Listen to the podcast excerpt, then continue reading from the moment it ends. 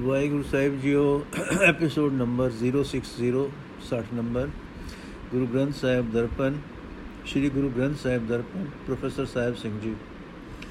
ਅੱਜ ਅਸੀਂ ਅੰਕ 136 ਤੋਂ ਸ਼ੁਰੂ ਕਰਾਂਗੇ ਮਾਜ ਮਹੱਲਾ ਪੰਜਵਾਂ ਦਿਨ ਰਹਿਣ। ਮਾਜ ਮਹੱਲਾ ਪੰਜਵਾਂ ਦਿਨ ਰਹਿਣ, ਓੰਕਾਰ ਸਤਿਗੁਰ ਪ੍ਰਸਾਦ। ਸੇਵੀ ਸਤਿਗੁਰ ਆਪਣਾ ਹਰ ਸਿਮਰੀ ਦਿਨ ਸਭ ਰਹਿਣ। ਆਪ ਤਿਆਗ ਸਰਣੀ ਪਵਾ, ਮੁਖ ਬੋਲੀ ਮਿਠੜੇ ਬੈਣ ਬੈਣ ਮੁਖ ਬੋਲੀ ਮਿਠੜੇ ਵੈਣ ਜਨਮ ਜਨਮ ਕਾ ਵਿਛੜਿਆ ਹਰ ਮਹਿਲੋ ਸਜਣ ਸੈਣ ਜੋ ਜੀ ਹਰ ਤੇ ਵਿਛੜੇ, ਸੋ ਸੇ ਸੁਖ ਨ ਵਸਨ ਵੈਣ ਹਰ ਪਿਰ ਬਿਨ ਰਹਿ ਚੈਨ ਨ ਪਾਈਐ, ਖੋਜ ਡਿਠੇ ਸਭ ਗੈਣ ਆਪ ਕਮਾਣੇ ਵਿਛੜੀ, ਦੋਸ ਨ ਕਾਹੂ ਦੇਣ। ਕਰ ਕਿਰਪਾ ਪ੍ਰਭ ਰਾਖ ਲਿਓ, ਹੋਰ ਨਾਹੀ ਕਰਨ ਕਰੇਣ। ਹਰ ਤੁਧ ਬਿਨ ਖਾਕੂ ਰੁਲਣਾ ਕਹੀਏ ਕਿਥੇ ਵੈਣ ਨਾਨਕ ਕੇ ਬੇਨੰਤੀਆਂ, ਹਰ ਸੁਰਜਨ ਦੇਖਾ ਨੈਣ, ਅਰਥ ਹੈ ਭੈਣ ਪ੍ਰਭੂ ਮੇਰ ਕਰੇ, ਮੈਂ ਆਪਣੇ ਗੁਰੂ ਦੀ ਸ਼ਰਨ ਪਵਾਂ ਤੇ ਮੈਂ ਆਪਣੀ ਜ਼ਿੰਦਗੀ ਦੇ ਸਾਰੇ ਦਿਨ ਤੇ ਸਾਰੀਆਂ ਰਾਤਾਂ ਪਰਮਾਤਮਾ ਦਾ ਸਿਮਰਨ ਕਰਦੀ ਰਹਾਂ। ਆਪਾ ਭਾਵ ਤਿਆਗ ਕੇ, ਹਉਮੈ ਹੰਕਾਰ ਛੱਡ ਕੇ ਮੈਂ ਗੁਰੂ ਦੀ ਸ਼ਰਨ ਪਵਾਂ ਤੇ ਮੂੰਹ ਨਾਲ ਉਸ ਅੱਗੇ ਇਹ ਮਿੱਠੇ ਬੋਲ ਬੋਲਾਂ ਕਿ हे ਸਤਿਗੁਰੂ, ਮੈਨੂੰ ਸੱਜਣ ਪ੍ਰਭੂ ਮਿਲਾ ਦੇ। ਮੇਰਾ ਮਨ ਕਈ ਗਰਮਾਂ ਦਾ ਉਸ ਤੋਂ ਵਿਛੜਿਆ ਹੋਇਆ ਹੈ।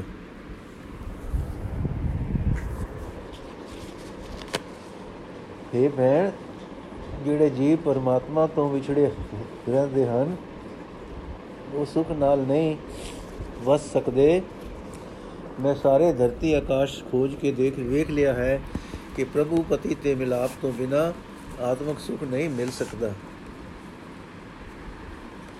ਇਹ ਭੈਣ ਮੈਂ ਆਪਣੇ ਕੀਤੇ ਕਰਮਾਂ ਅਨੁਸਾਰ ਪ੍ਰਭੂ ਪਤੀ ਤੋਂ ਵਿਛੜੀ ਹੋਈ ਹਾਂ ਜਿਸ ਜਿਸ ਬਾਰੇ ਮੈਂ ਹੋਰ ਕਿਸੇ ਮੈਂ ਕਿਸੇ ਹੋਰ ਨੂੰ ਦੱਸ ਨਹੀਂ ਸਕਦੀ ਦੋਸ਼ ਨਹੀਂ ਦੇ ਸਕਦੀ हे ਪ੍ਰਭੂ ਮੇਰ ਕਰ ਮੇਰੀ ਰੱਖਿਆ ਕਰ ਤੇਥੋਂ ਬਿਨਾ ਹੋਰ ਕੋਈ ਕੁਝ ਕਰਨ ਕਰਾਉਣ ਦੀ ਸਮਰੱਥ ਨਹੀਂ ਰੱਖਦਾ हे हे ਹਰੀ ਤੇਰੇ ਮਿਲਾਪ ਤੋਂ ਬਿਨਾ ਮਿੱਟੀ ਵਿੱਚ ਰੁੱਲ ਜਾਈਦਾ ਹੈ ਇਸ ਦੁੱਖ ਦੇ ਕਿਰਨੇ ਹੋਰ ਕਿਸ ਨੂੰ ਦਸੀਏ? ਇਹ ਭੈਣ ਨਾਨਕ, ਕੀ ਦੀ ਇਹ ਬੇਨਤੀ ਹੈ ਕਿ ਮੈਂ ਕਿਸੇ ਤਰ੍ਹਾਂ ਆਪਣੇ ਅੱਖੀਂ ਉਸ ਉਤਮ ਪੁਰਖ ਪਰਮਾਤਮਾ ਦਾ ਦਰਸ਼ਨ ਕਰਾਂ? ਜੀ ਕੀ ਬਿਰਥਾ ਜੋ ਸੁਣੈ ਹਰ ਸਮਰਥ ਪੁਰਖ ਹੈ ਪਾਰ ਮਰਨ ਜੀਵਨ ਆਰਾਧਨਾ, ਸਭਨਾ ਦਾ ਸਭਨਾ ਕਾ ਆਧਾਰ। ਸਸਰੇ ਪਈਏ ਤਿਸ ਕੰਤ ਕੀ, ਵੱਡਾ ਤਿਸ ਜਿਸ ਪਰਵਾਰ। ਉੱਚਾ ਅਗਮ ਅਗਾਧ ਬੋਧ ਕੀ ਸ਼ਾਂਤ ਵਾਰ ਸੇਵਾ ਸਾਤ ਇਸ ਭਾਵ ਸੇ ਸੰਤਾ ਕੀ ਹੋਇ ਛਾਰ ਦੀਨਾ ਨਾਥ ਦੇ ਹਾਲ ਦੇ ਪਤ ਉਦਾਹਰਣ ਹਾਰ। ਆਦ ਜੁਗਾ ਦੀ ਰਖਦਾ ਸਚ ਨਾਮ ਕਰਤਾਰ। ਕੀਮਤ ਕੋਈ ਨ ਜਾਣ ਜਾਣਈ ਕੋ ਨਾਹੀ ਤੋਲਣ ਹਾਰ। ਮਨ ਤਨ ਅੰਤਰ ਵਸ ਰਹੇ ਨਾਨਕ ਨਹੀਂ ਸੁਮਾਰ। ਦਿਨ ਰਹਿਣ ਜੇ ਪੁੱਛ ਪ੍ਰਭ ਕੋ ਸੇਵ ਦੇ ਤਿਨ ਕੈ ਸਦ ਬਲਿਹਾਰ। ਅਰਥ ਪਰਮਾਤਮਾ ਸਭ ਤਾਕਤਾਂ ਦਾ ਮਾਲਕ ਹੈ, ਸਭ ਵਿੱਚ ਵਿਆਪਕ ਹੈ। ਤੇ ਬੇਅੰਤ ਹੈ। ਉਹੀ ਜਿੰਦ ਦਾ ਦੁੱਖ ਦਰਦ ਸੁਣਦਾ ਹੈ। ਸਾਰੀ ਹੀ ਉਮਰ ਉਸ ਦਾ ਆਰਾਧਨ ਕਰਨਾ ਚਾਹੀਦਾ ਹੈ। ਉਹ ਸਭ ਜੀਵਾਂ ਦਾ ਆਸਰਾ ਕਰਨਾ ਹੈ।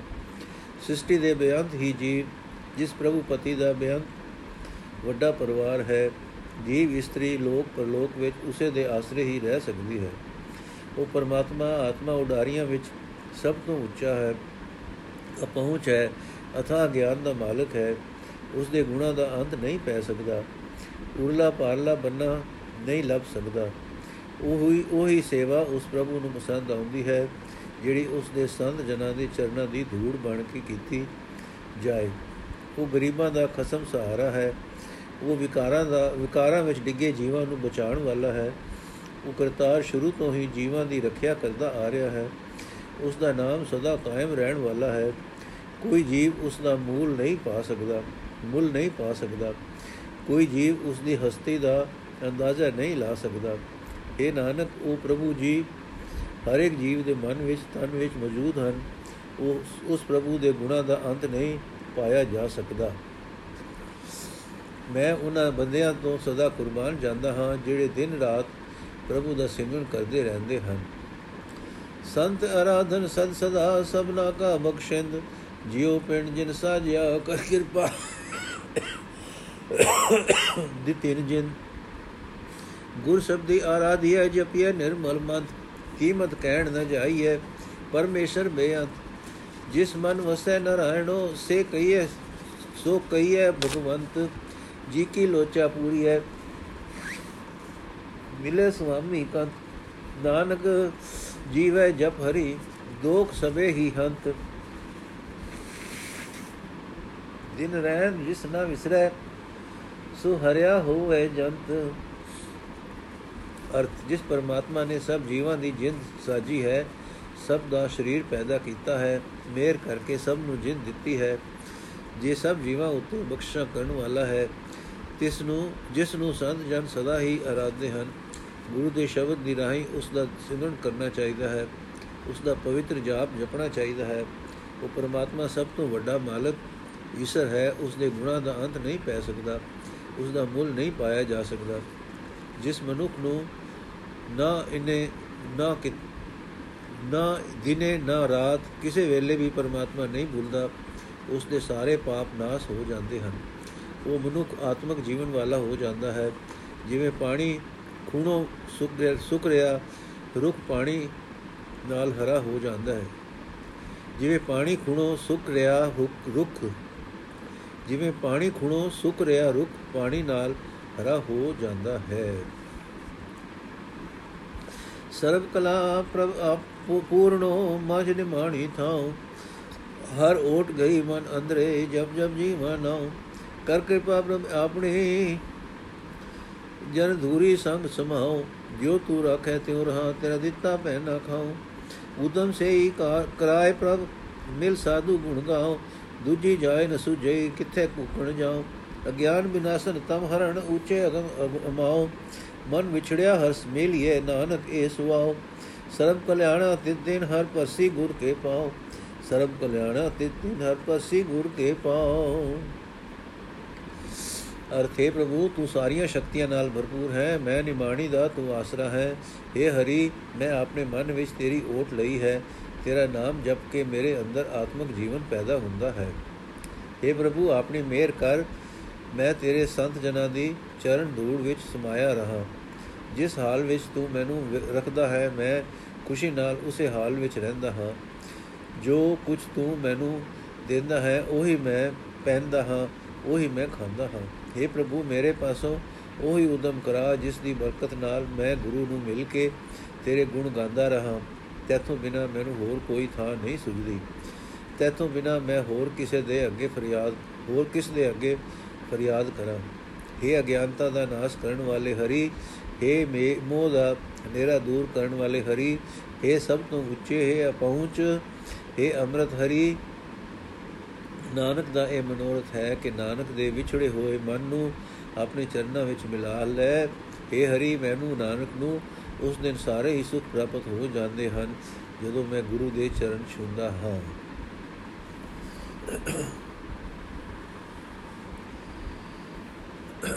ਮਾਜ ਕੀ ਵਾਰ, ਮਹੱਲਾ ਪਹਿਲਾ।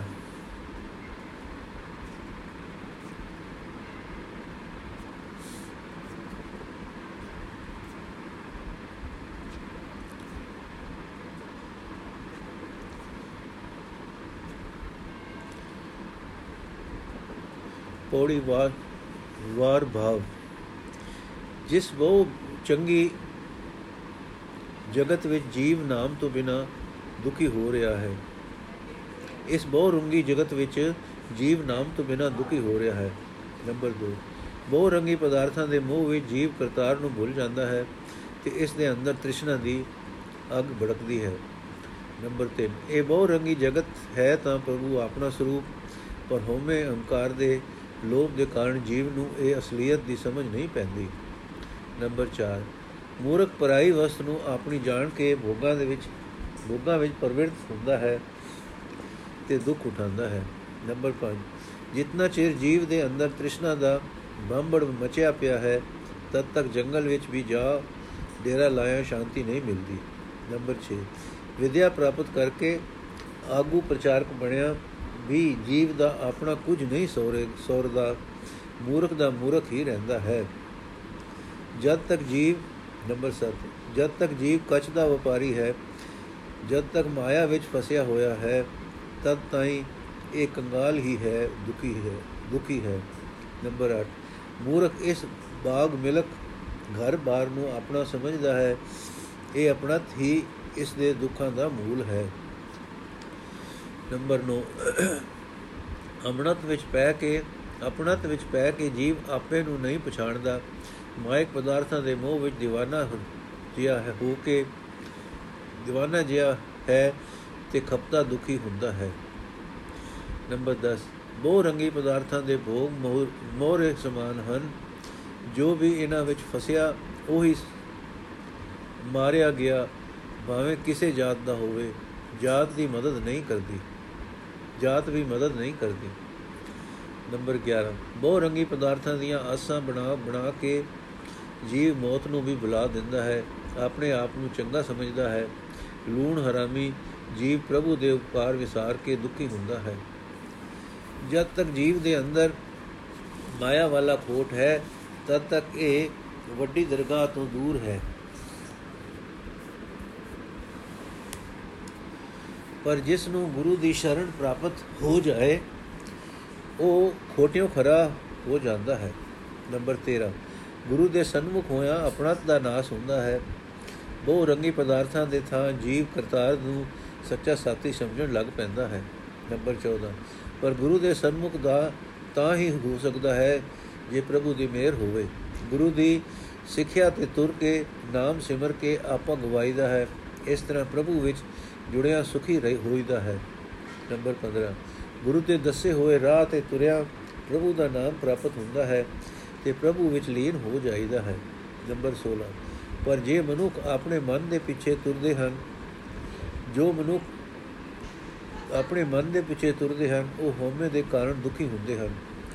ਨਾਮ ਪੂਰੇ ਗੁਰੂ ਤੋਂ ਹੀ ਮਿਲਦਾ ਹੈ, ਪਰ ਗੁਰੂ ਦਾ ਰਾਹ ਛੱਡ ਕੇ ਮਨ ਦੇ ਮਗਰ ਤੁਰਨੇ ਵਾਲਾ ਦੁਨੀਆ ਦੇ ਧੰਦਿਆਂ ਵਿੱਚ ਹੀ ਠੱਗੇ ਜਾਂਦੇ ਹਨ ਤੇ ਜ਼ਿੰਦਗੀ ਵਿਅਰਥ ਗਵਾ ਲੈਂਦੇ ਹਨ। 18 ਆਤਮਾ ਲਈ ਭਾਵ ਰੂਪ ਭੋਜਨ ਸਤਿਗੁਰੂ ਤੋਂ ਹੀ ਮਿਲਦਾ ਹੈ। ਗੁਰੂ ਨੇ ਤਰੁੱਟ ਕੇ ਜਿਸ ਨੂੰ ਇਹ ਦਾਤ ਦਿੱਤੀ, ਉਸ ਦਾ ਆਤਮਾ ਖਿੜਿਆ ਰਹਿੰਦਾ ਹੈ। ਜਗਤ ਤ੍ਰਿਸ਼ਨਾ ਦੀ ਅਗ ਵਿੱਚ ਸੜ ਰਿਹਾ ਹੈ। ਜੋ ਜੋ ਲਾਲਚ ਵਿੱਚ ਪਰਵਿਰਤ ਹੁੰਦਾ ਹੈ, ਇਹ ਅਗ ਹੋਰ ਭੜਕਦੀ ਹੈ। ਗੁਰੂ ਦੇ ਸ਼ਬਦ ਦੀ ਰਾਹੀਂ ਇਹ ਬੁਝਦੀ ਹੈ। ਨੰਬਰ 20 ਦੁਨੀਆ ਦੇ ਸਿਰ ਤੇ ਹਰ ਵੇਲੇ ਮੌਤ ਦਾ ਸਹਿਮ ਕਾਇਮ ਹੈ, ਦੁਨੀਆ ਦੇ ਪਦਾਰਥਾਂ ਦਾ ਸਾਥ ਨਿਭਣਾ ਨਹੀਂ, ਸਾਥ ਨਿਭਦਾ ਨਹੀਂ। ਦੁਨੀਆ ਦੇ ਪਦਾਰਥਾਂ ਦਾ ਸਾਥ ਨਿਭਦਾ ਨਹੀਂ, ਸਾਥ ਨਿਭਦਾ ਨਹੀਂ, ਪਰ ਧੰਦਿਆਂ ਵਿੱਚ ਫਸਿਆ ਜੀਵ ਸਮਝਦਾ ਨਹੀਂ। ਇਹ ਸਮਝ ਸਤਿਗੁਰੂ ਦੀ ਮਿਹਰ ਨਾਲ ਹੀ ਆਉਂਦੀ ਹੈ। ਨੰਬਰ 21 ਮਨੁੱਖ ਪਿਛਲੀਆਂ ਬੜੀਆਂ ਵਾਦੀਆਂ ਦੇ ਆਸਰੇ ਤੁਰਦਾ ਹੈ, ਧਾਰਮਿਕ ਪੁਸਤਕਾਂ ਦੇ ਪਾਠ ਤੇ ਵਿਖਿਆਨ ਦਾ ਜਾਂ ਧਾਰਮਿਕ ਰੇਖ ਦੀ ਰਾਹੀਂ ਵਾਦੀਆਂ ਦੀ ਨੀ ਵਿੱਚੋਂ ਨਿਕਲ ਕੇ ਨਾਮ ਵਿੱਚ ਲੀਨ ਨਹੀਂ ਹੋ ਸਕਦਾ, ਸਕੀਦਾ। ਸਤਿਗੁਰੂ ਦੇ ਸ਼ਬਦ ਦੀ ਰਾਹੀਂ ਸਿਫਤ ਸਲਾਹ ਹੀ ਪ੍ਰਭੂ ਵਿੱਚ ਜੋੜਦੀ ਹੈ। ਜੋ ਮਨੁੱਖ ਨੰਬਰ 22 ਜੋ ਮਨੁੱਖ ਗੁਰੂ ਸ਼ਬਦ ਰਾਹੀਂ ਸਿਫਤ ਸਲਾਹ ਕਰਦੇ ਹਨ, ਉਹ ਖਸਮ ਪ੍ਰਭੂ ਦੇ ਨੇੜੇ ਹੋਣ ਕਰਕੇ ਸੋਹਣੇ ਲੱਗਦੇ ਹਨ। ਉਹਨਾਂ ਨਾਲ ਖਸਮ ਪ੍ਰਭੂ ਪਿਆਰ ਕਰਦਾ ਹੈ। ਨੰਬਰ 23 ਖਸਮ ਪ੍ਰਭੂ ਦੀ ਸਿਫਤ ਸਲਾਹ ਕਰਕੇ ਡਾਡੀ ਦਾ ਹਿਰਦਾ ਕੋਲ ਖਿੜ ਜਾਂਦਾ ਹੈ। ਵਿਕਾਰ ਉਸ ਦੇ ਨੇੜੇ ਨਹੀਂ ਡੁੱਬਦੇ। ਇਹ ਸੱਚਾ ਰਸਤਾ ਉਸ ਨੂੰ ਗੁਰੂ ਤੋਂ ਮਿਲਦਾ ਹੈ। ਨੰਬਰ 24 ਜਿਸ ਮਨੁੱਖ ਉਤੇ ਪ੍ਰਭੂ ਮਿਹਰ ਕਰੇ, ਉਸ ਨੂੰ ਸਤਿਗੁਰੂ ਦੀ ਸਿਫਤ ਸਲਾਹ ਦੀ ਦਾਤ ਦਿੰਦਾ ਹੈ। ਉਸ ਨੂੰ ਅੰਦਰੋਂ ਹੀ ਨਾਮ ਰਤਨ ਲੱਭ ਪੈਂਦਾ ਹੈ। ਉਸ ਦੇ ਅੰਦਰ ਚਾਨਣ ਹੋ ਜਾਂਦਾ ਹੈ। ਨੰਬਰ 25 ਜਿਸ ਗੁਰੂ, ਜਿਸ ਉੱਤੇ ਗੁਰੂ ਟੁੱਟਦਾ ਹੈ, ਉਸ ਨੂੰ ਨਾਮ ਮਿਲਦਾ ਹੈ। ਕੋਈ ਚਿੰਤਾ ਝੋਰਾ ਜਾਂ ਮੌਤ ਦਾ ਡਰ ਉਸ ਨੂੰ ਕੋ ਨਹੀਂ ਸਕਦਾ। ਨੰਬਰ 26 ਪ੍ਰਭੂ ਦੇ ਦਰ ਤੋਂ ਸਿਫਤ ਸਲਾਹ ਦੀ ਦਾਤ ਹੀ ਮੰਗਣੀ ਚਾਹੀਦੀ ਹੈ। ਨਾਮ ਦੀ ਦਾਤ ਜਿਨ੍ਹਾਂ ਨੂੰ ਮਿਲਦੀ ਹੈ, ਉਹ ਪ੍ਰਭੂ ਦਾ ਰੂਪ ਹੋ ਜਾਂਦੇ ਹਨ। ਜਿਨ੍ਹਾਂ ਨੂੰ ਨੰਬਰ 27 ਜਿਨ੍ਹਾਂ ਨੂੰ ਸਿਫਤ ਸਲਾਹ ਦੀ ਦਾਤ ਮਿਲਦੀ ਹੈ, ਸਿਫਤ ਹੀ ਉਹਨਾਂ ਦੀ ਜ਼ਿੰਦਗੀ ਦਾ ਆਸਰਾ ਬਣ ਜਾਂਦਾ ਹੈ। ਸਿਫਤ ਸਲਾਹ ਦੀ ਹੀ ਉਹਨਾਂ ਲਈ ਆਦਰ ਸਤਕਾਰ ਹੈ, ਕਿਉਂਕਿ ਸਿਫਤ ਦੀ ਰਾਹੀਂ ਉਹਨਾਂ ਨੂੰ ਸਿਫਤਾਂ ਦਾ ਮਾਲਕ ਮਿਲ ਪੈਂਦਾ ਹੈ। ਸਮੁੱਚਾ ਭਾਵ। ਨੰਬਰ 1 ਇਹ ਮੋਹ ਰੰਗੀ ਜਗਤ ਕਰਤਾਰ ਨੇ ਰਚਿਆ ਹੈ ਤੇ ਕਰਤਾਰ ਦਾ ਰੂਪ ਹੈ, ਪਰ ਜੀਵ ਇਸ ਦੇ ਮੋਹ ਵਿੱਚ ਤ੍ਰਿਸ਼ਨਾ ਅਧੀਨ ਹੋ ਕੇ ਕਰਤਾਰ ਨੂੰ ਵਿਸਾਰ ਕੇ ਅਸਲੀਅਤ ਭੁੱਲ ਜਾਂਦਾ ਹੈ ਤੇ ਦੁਖੀ ਹੁੰਦਾ ਹੈ। 1 ਤੋਂ 4 ਨੰਬਰ 2 ਇਸ ਤ੍ਰਿਸ਼ਨਾ ਦੇ ਬਾਂਬੜ ਤੋਂ ਬਚਣ ਲਈ ਨਾ ਜੰਗਲ ਵਿੱਚ ਡੇਰਾ, ਨਾ ਵਿਦਿਆ ਤੇ ਆਗੂਪਨ, ਨਾ ਉੱਚੀ ਜਾਤ ਸਹਾਇਤਾ ਕਰ ਸਕਦੇ ਹਨ। ਇਸ ਬਾਗ ਮਿਲਕ ਘਰ-ਬਾਰ ਨੂੰ ਆਪਣਾ ਸਮਝਣਾ ਮੂਰਖਤਾ ਹੈ।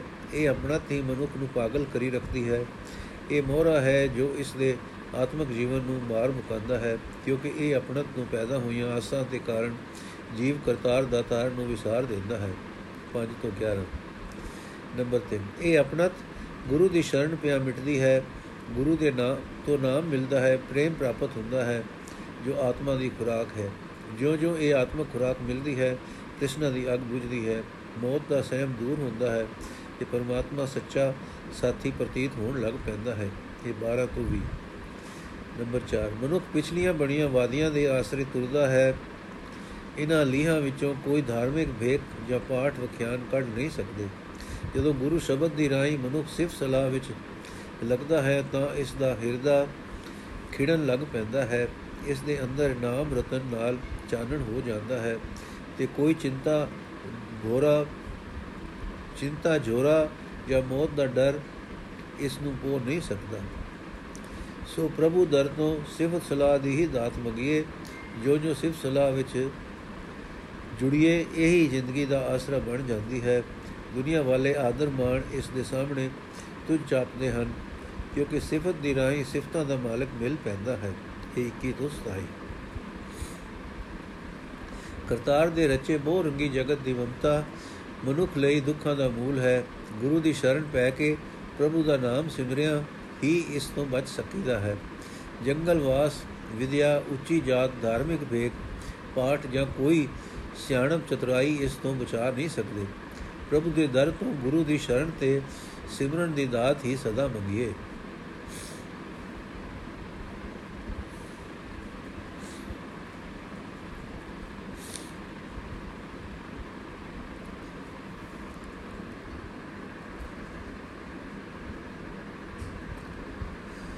ਵਾਰ ਮਾਜ ਕੀ ਤਥਾ ਸ਼ਲੋਕ ਮਹੱਲਾ ਪਹਿਲਾ। ਰਾਗ ਮਾਜ ਦੀ ਇਹ ਵਾਰ ਅਤੇ ਇਸ ਨਾਲ ਦਿੱਤੇ ਹੋਏ ਸ਼ਲੋਕ ਗੁਰੂ ਨਾਨਕ ਦੇਵ ਜੀ ਦੇ ਉਚਾਰੇ ਹੋਏ ਹਨ। ਪਰ ਇਸ ਦਾ ਇਹ ਭਾਵ ਨਹੀਂ ਕਿ ਇਸ ਵਾਰ ਦੀਆਂ ਪੌੜੀਆਂ ਤੇ ਸ਼ਲੋਕ ਗੁਰੂ ਨਾਨਕ ਦੇਵ ਨੇ ਇਕੱਠੇ ਹੀ ਉਚਾਰੇ ਸਨ। ਵਾਰ ਸਿਰਫ ਪੌੜੀਆਂ ਦਾ ਸੰਗ੍ਰਹਿ ਹੈ। ਵਾਰ ਦਾ ਅਸਲ ਰੂਪ ਕੇਵਲ ਪੌੜੀਆਂ ਹਨ। ਗੁਰੂ ਗ੍ਰੰਥ ਸਾਹਿਬ ਦੀ ਬੀੜ ਤਿਆਰ ਕਰਨ ਵੇਲੇ ਇਹ ਸ਼ਲੋਕ ਗੁਰੂ ਅਰਜਨ ਸਾਹਿਬ ਨੇ ਰਲਾ ਦਿੱਤੇ ਸਨ। ਵਾਰਾਂ ਨਾਲ ਦਰਜ ਕਰਨ ਤੋਂ ਪਿੱਛੋਂ ਜਿਹੜੇ ਸ਼ਲੋਕ ਵੱਧ ਰਹੇ, ਉਹ ਉਹਨਾਂ ਅਖੀਰ ਤੇ ਇਕੱਠੇ ਲਿਖ ਦਿੱਤੇ ਤੇ ਸਿਰਲੇਖ ਲਿਖਿਆ, ਸ਼ਲੋਕਾਂ, ਸ਼ਲੋਕ ਵਾਰਾਂ ਤੇ ਵਧੇਕ। ਇਹ, ਇਸ ਵਾਰ ਦੀ ਸਾਰੀ ਬਣਤਰ ਨੂੰ ਰਤਾ ਗੋ ਨਾਲ ਵੇਖਿਆ ਹੀ ਇਹ ਗੱਲ ਸਾਫ਼ ਦਿਸ ਪੈਂਦੀ ਹੈ ਕਿ ਪਹਿਲਾ ਸਿਰਫ ਪੌੜੀਆਂ ਸਨ। ਬਣਤਰ ਵਿੱਚ ਹੇਠ ਲਿਖੀਆਂ ਗੱਲਾਂ ਦਾ ਧਿਆਨ ਯੋਗ ਹਨ। ਕੁੱਲ 27 ਪੌੜੀਆਂ ਹਨ ਤੇ ਹਰ ਪੌੜੀ ਦੀਆਂ 8-8 ਤੁਕਾਂ ਹਨ। 27 ਪੌੜੀਆਂ ਵਿੱਚੋਂ ਸਿਰਫ 14 ਐਸੀਆਂ ਹਨ ਜਿਨ੍ਹਾਂ ਨਾਲ ਸ਼ਲੋਕ ਸਿਰਫ ਗੁਰੂ ਨਾਨਕ ਦੇਵ ਜੀ ਦੇ ਹਨ, ਪਰ ਇਹਨਾਂ ਸ਼ਲੋਕਾਂ ਦੀ ਗਿਣਤੀ ਹਰ ਇੱਕ ਪੌੜੀ ਨਾਲ ਇੱਕੋ ਜਿਹੀ ਨਹੀਂ। 10 ਪੌੜੀਆਂ ਨਾਲ ਦੋ ਦੋ ਸ਼ਲੋਕ ਹਨ ਤੇ ਹੋਰ ਹੇਠ ਲਿਖੀਆਂ ਚਾਰ ਪੌੜੀਆਂ ਦੇ ਸ਼ਲੋਕ ਇਉਂ ਹਨ। ਪੌੜੀ ਨੰਬਰ 1 ਨਾਲ 3 ਸ਼ਲੋਕ 7 ਨਾਲ 3 9 ਨਾਲ 4 ਤੇ 13 ਨਾਲ 7 ਪੌੜੀ ਨੰਬਰ 3 18 ਤੇ 22 ਤੇ 25 ਨਾਲ ਕੋਈ ਵੀ ਸ਼ਲੋਕ ਗੁਰੂ ਨਾਨਕ ਸਾਹਿਬ ਦਾ ਨਹੀਂ ਹੈ। ਬਾਕੀ ਰਹਿ ਗਈਆਂ 9 ਪੌੜੀਆਂ, ਇਹਨਾਂ ਨਾਲ ਇੱਕ ਇੱਕ ਸ਼ਲੋਕ ਗੁਰੂ ਨਾਨਕ ਦੇਵ ਜੀ ਦਾ ਹੈ, ਇੱਕ ਇੱਕ ਅਤੇ ਹੋਰ ਗੁਰੂ ਵਿਅਕਤੀਆਂ ਦਾ। ਹਰ ਇੱਕ ਪੌੜੀ ਵਿੱਚ ਤੁਕਾਂ ਦੀ ਗਿਣਤੀ ਇੱਕੋ ਜਿਹੀ ਹੋਣ ਦੇ ਤੇ ਤੋਂ ਇਹ ਗੱਲ ਸਾਫ਼ ਜਾਪਦੀ ਹੈ ਕਿ ਗੁਰੂ ਨਾਨਕ ਦੇਵ ਜੀ ਨੇ ਇਹ ਵਾਰ ਲਿਖਣ ਵੇਲੇ ਕਵਿਤਾ ਦੇ ਸਹਿਜ ਦਾ ਵੀ ਖਿਆਲ ਰੱਖਿਆ ਹੈ। ਪਰ ਜਿਸ ਕਵੀ ਗੁਰੂ ਨੇ ਪੌੜੀਆਂ ਦੀ ਬਣਤਰ ਵੱਲ ਇਤਨਾ ਧਿਆਨ ਦਿੱਤਾ ਹੈ, ਉਸ ਸੰਬੰਧੀ ਇਹ ਨਹੀਂ ਕਿਹਾ ਜਾ ਸਕਦਾ ਕਿ ਸ਼ਲੋਕ ਲਿਖਣ ਵੇਲੇ ਕਿਤੇ ਦੋ ਦੋ ਲਿਖਦੇ, ਕਿਤੇ ਤਿੰਨ, ਕਿਤੇ ਚਾਰ, ਕਿਤੇ ਸੱਤ ਲਿਖਦੇ ਤੇ ਕਈ ਪੌੜੀਆਂ ਖਾਲੀ ਹੀ ਰਹਿਣ ਦਿੰਦੇ। ਅਸਲ ਗੱਲ ਇਹ ਹੈ ਕਿ ਵਾਰ ਦਾ ਪਹਿਲਾ ਸਰੂਪ ਸਿਰਫ ਪੌੜੀਆਂ ਹੈ। ਸ਼ਲੋਕ ਗੁਰੂ ਅਰਜਨ ਦੇਵ ਜੀ ਨੇ ਦਰਜ ਕੀਤੇ। ਮਲਕ ਮੁਰੀਦ ਤਥਾ ਚੰਦੜਾ ਸੋਹਣਿਆ ਕੀ ਧੁਨੀ ਗਾਵਣੀ। ਮੁਰੀਦ ਖਾਂ ਤੇ ਚੰਦੜਾ ਦੇ ਰਾਜਪੂਤ ਸਰਦਾਰ ਹੋਇਆ। ਦੋ ਰਾਜਪੂਤ ਸਰਦਾਰ ਹੋਏ ਹਨ ਅਕਬਰ ਦੇ ਦਰਬਾਰ ਵਿੱਚ। ਪਹਿਲੇ ਦੀ ਜਾਤ ਸੀ ਮਲਕ ਦੂਜੇ ਦੀ ਸੋਹੀ। ਦੋਹਾਂ ਦੀ ਆਪੋ ਵਿੱਚ ਲੱਗਦੀ ਸੀ। ਇੱਕ ਵਾਰੀ ਬਾਦਸ਼ਾਹ ਨੇ ਮੁਰੀਦ ਖਾਨ ਨੂੰ ਕਾਬਲ ਦੀ ਮੁਹਿੰਮ ਤੇ ਗਲਿਆ ਉਸਨੇ ਵੈਰੀ ਨੂੰ ਜਿੱਤ ਤਾਂ ਲਿਆ, ਪਰ ਰਾਜ ਪ੍ਰਬੰਧ ਵਿੱਚ ਕੁਝ ਦੇਰ ਲੱਗ ਗਈ। ਚੰਦੜੇ ਨੇ ਅਕਬਰ ਪਾਸ ਚੁਗਲੀ ਖਾਦੀ ਕਿ ਮੁਰੀਦ ਜਾਂ ਖਾਂ ਆਕੀ ਹੋ ਬੈਠਾ ਹੈ। ਸੋ ਮਾਲਕ ਦੇ ਵਿਰੁੱਧ ਫੌਜ ਦੇ ਕੇ ਇਸ ਨੂੰ ਗਲਿਆ ਗਿਆ। ਦੋਵੇਂ ਜੰਗ ਵਿੱਚ ਆਪੋ ਵਿੱਚ ਲੜ ਕੇ ਮਾਰੇ ਗਏ। ਡਾਡੀਆਂ ਨੇ ਇਸ ਜੰਗ ਦੀ ਵਾਰ ਲਿਖੀ, ਦੋ ਦੇਸ਼ ਵਿੱਚ ਪ੍ਰਚਲਿਤ ਹੋ ਗਈ। ਗੁਰੂ ਅਰਜਨ ਸਾਹਿਬ ਨੇ ਉੱਪਰ ਲਿਖੀਆਂ ਸਿਰ ਲੇਖ ਦੇ ਦੇ ਕੇ ਆਗਿਆ ਕੀਤੀ ਕਿ ਗੁਰੂ ਨਾਨਕ ਦੇਵ ਜੀ ਦੀ ਇਹ ਮਾਝ ਦੀ ਵਾਰ ਉਸ ਧੁਨੀ ਸੁਰ ਵਿੱਚ ਗਾਉਣੀ, ਜਿਸ ਵਿੱਚ ਮੁਰੀਦ ਖਾਂ ਵਾਲੀ ਗਾਵੀ ਜਾਂਦੀ ਸੀ।